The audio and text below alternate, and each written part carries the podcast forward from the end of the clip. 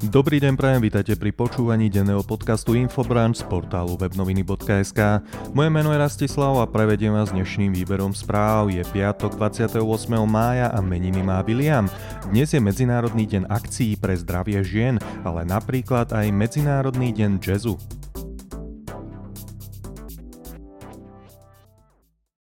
Začíname domácou top témou a tá dnes výnimočne nebude politická. Dezinformátorom nie je nič sveté. Smrť Jula Viršíka spájajú s očkovaním AstraZenekou. Slovenská dezinformačná scéna, a.k.a. Dezoláti, využívajú smrť moderátora Juliusa Viršíka na vyvolanie odporu k očkovaniu proti ochoreniu COVID-19. Upozorňuje na to polícia na webe hoaxy a podvody Polícia Slovenskej republiky. Užívateľský profil pod menom Jan Bielčík, ktorý podľa polície obsahuje viaceré konšpirácie, zverejnil screenshot statusu Viršíka z 18. apríla, kde rozhlasový moderátor informoval, že sa dal zaočkovať vakcínou od spoločnosti AstraZeneca. Spomínaný facebookový užívateľ podľa polície status okomentoval následovne Julo Viršík, moderátor Rádia Rock FM, AstraZeneca, 56 rokov, dnes zomrel. Kľudne sa ďalej očkujte. Polícia pripomína, že podľa doterajších informácií skonal moderátor na chate v Malých Levároch na záhorí na zástavu srdca. Policajti na svojej facebookovej stránke hoaxy a podvody dodali, že pri 34 miliónoch podaných vakcín AstraZeneca sa vyskytlo 222 podozrení na zrazeniny a 30 podozrení na úmrtie zo zrazenín. Takýchto konšpirácií sa samozrejme i hneď chytil aj Marian Kotleba, ale aj ďalší podivín Marek Čulen. Riaditeľ sekcie súdneho lekárstva a patologickej anatómie Úradu pre dohľad nad zdravotnou starostlivosťou Michal Palkovič vylúčuje súvis medzi očkovaním pána Viršíka a jeho úmrtím. V prípade úmrtia pána Juliusa Viršíka bola vykonaná pitva. Závery pitvy preukázali vážne cievné postihnutie srdca z chorobných príčin, dôsledkom ktorých došlo k zlyhaniu srdca.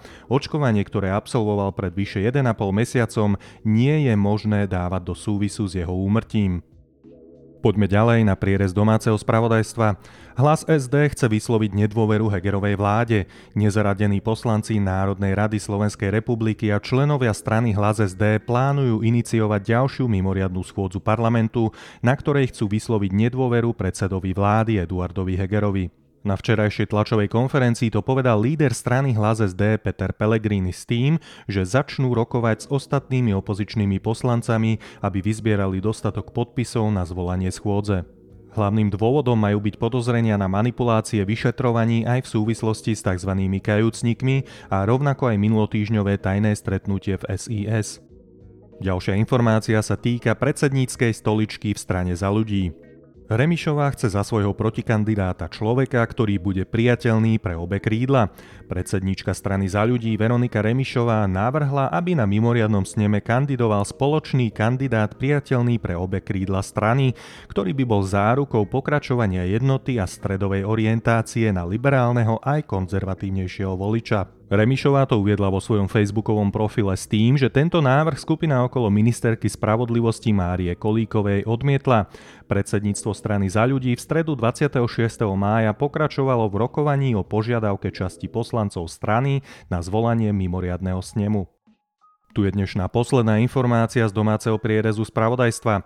Národný bezpečnostný úrad sa zaoberá podozreniami na manipulovanie vyšetrovaní kauze podozrení na manipuláciu medializovaných trestných káuz koná aj Národný bezpečnostný úrad. Uviedol to vo štvrtok na briefingu predseda osobitného kontrolného výboru na kontrolu činnosti MBU Martin Belusky z LSNS. Podľa Beluského všetky osoby, ktoré na základe informácií Slovenskej informačnej služby môžu byť zapojené do ovplyvňovania činnosti orgánov činných v trestnom konaní, majú momentálne otvorené bezpečnostné previerky. Dostávame sa k výberu zo zahraničného spravodajstva. Ruský parlament schválil návrh zákona proti Navalného spolupracovníkom, zakazuje im kandidovať vo voľbách. Dolná komora ruského parlamentu v stredu schválila návrh zákona, ktorý ľuďom zapojeným do činnosti skupín považovaných v Rusku za extrémistické zakazuje kandidovať vo voľbách. Po schválení spomenutého zákona ešte bude potrebné, aby ho schválila Horná komora parlamentu, no a finálne podpísal prezident Vladimír Putin.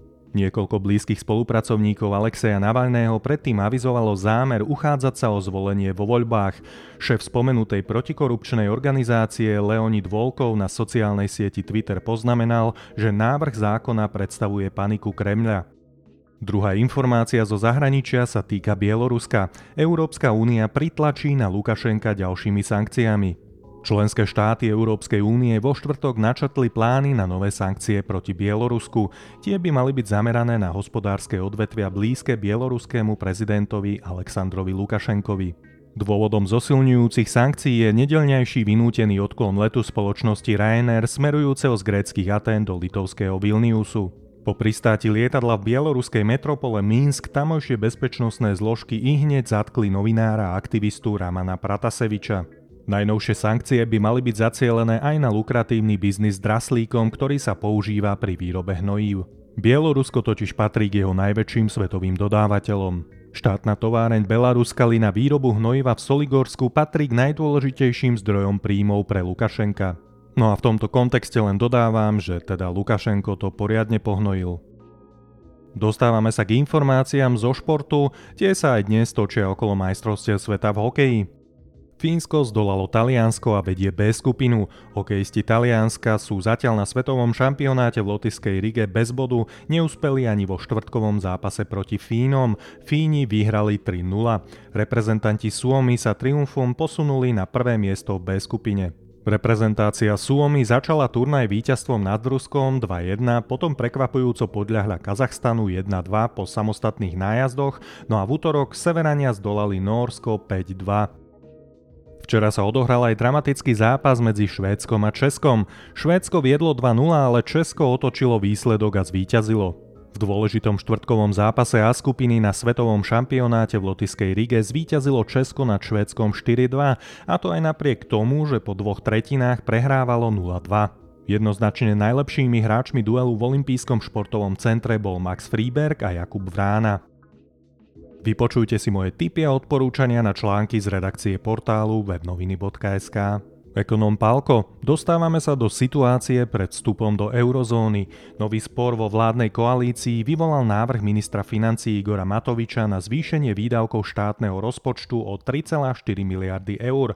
Po schválení návrhu na vláde mal minister hospodárstva Richard Sulík výhrady k tejto sume a žiadal ju okresať. Je to biankošek, takto sa nemôže pristupovať k rozpočtu. Každé navýšenie výdavkov štátu a tým aj deficitu a zadlženosti musí byť tak nepriestrelne zdôvodnené, že politická debata by mala byť len medzi koalíciou a opozíciou. V rozhovore pre portál vo financiách.sk to povedal riaditeľ Inštitútu hospodárskej politiky František Pálko v súvislosti s plánovaným zvýšením výdavkov štátneho rozpočtu.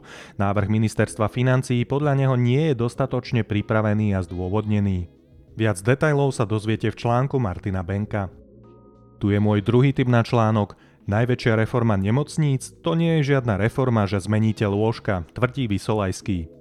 Po necelých dvoch mesiacoch vo funkcii minister zdravotníctva Vladimír Lengvarský predstavil svoj prvý reformný návrh, ktorý patrí k najväčším z Rudolfa Zajaca. Ide o optimalizáciu siete nemocníc, do ktorej by sa malo z finančných zdrojov Európskej únie v rámci plánu obnovy naliať niečo cez 1,5 miliardy eur.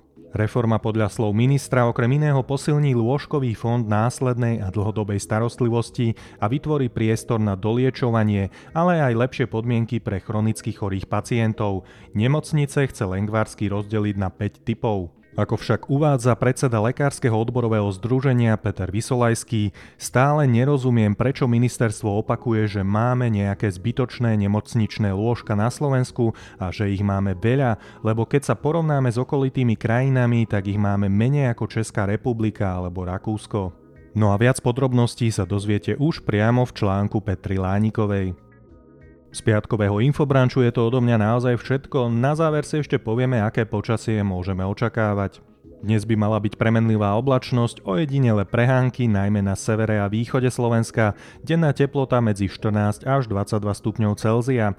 Fúkať by mal severozápadný vietor do 30 v nárazoch miestami do 50 km za hodinu.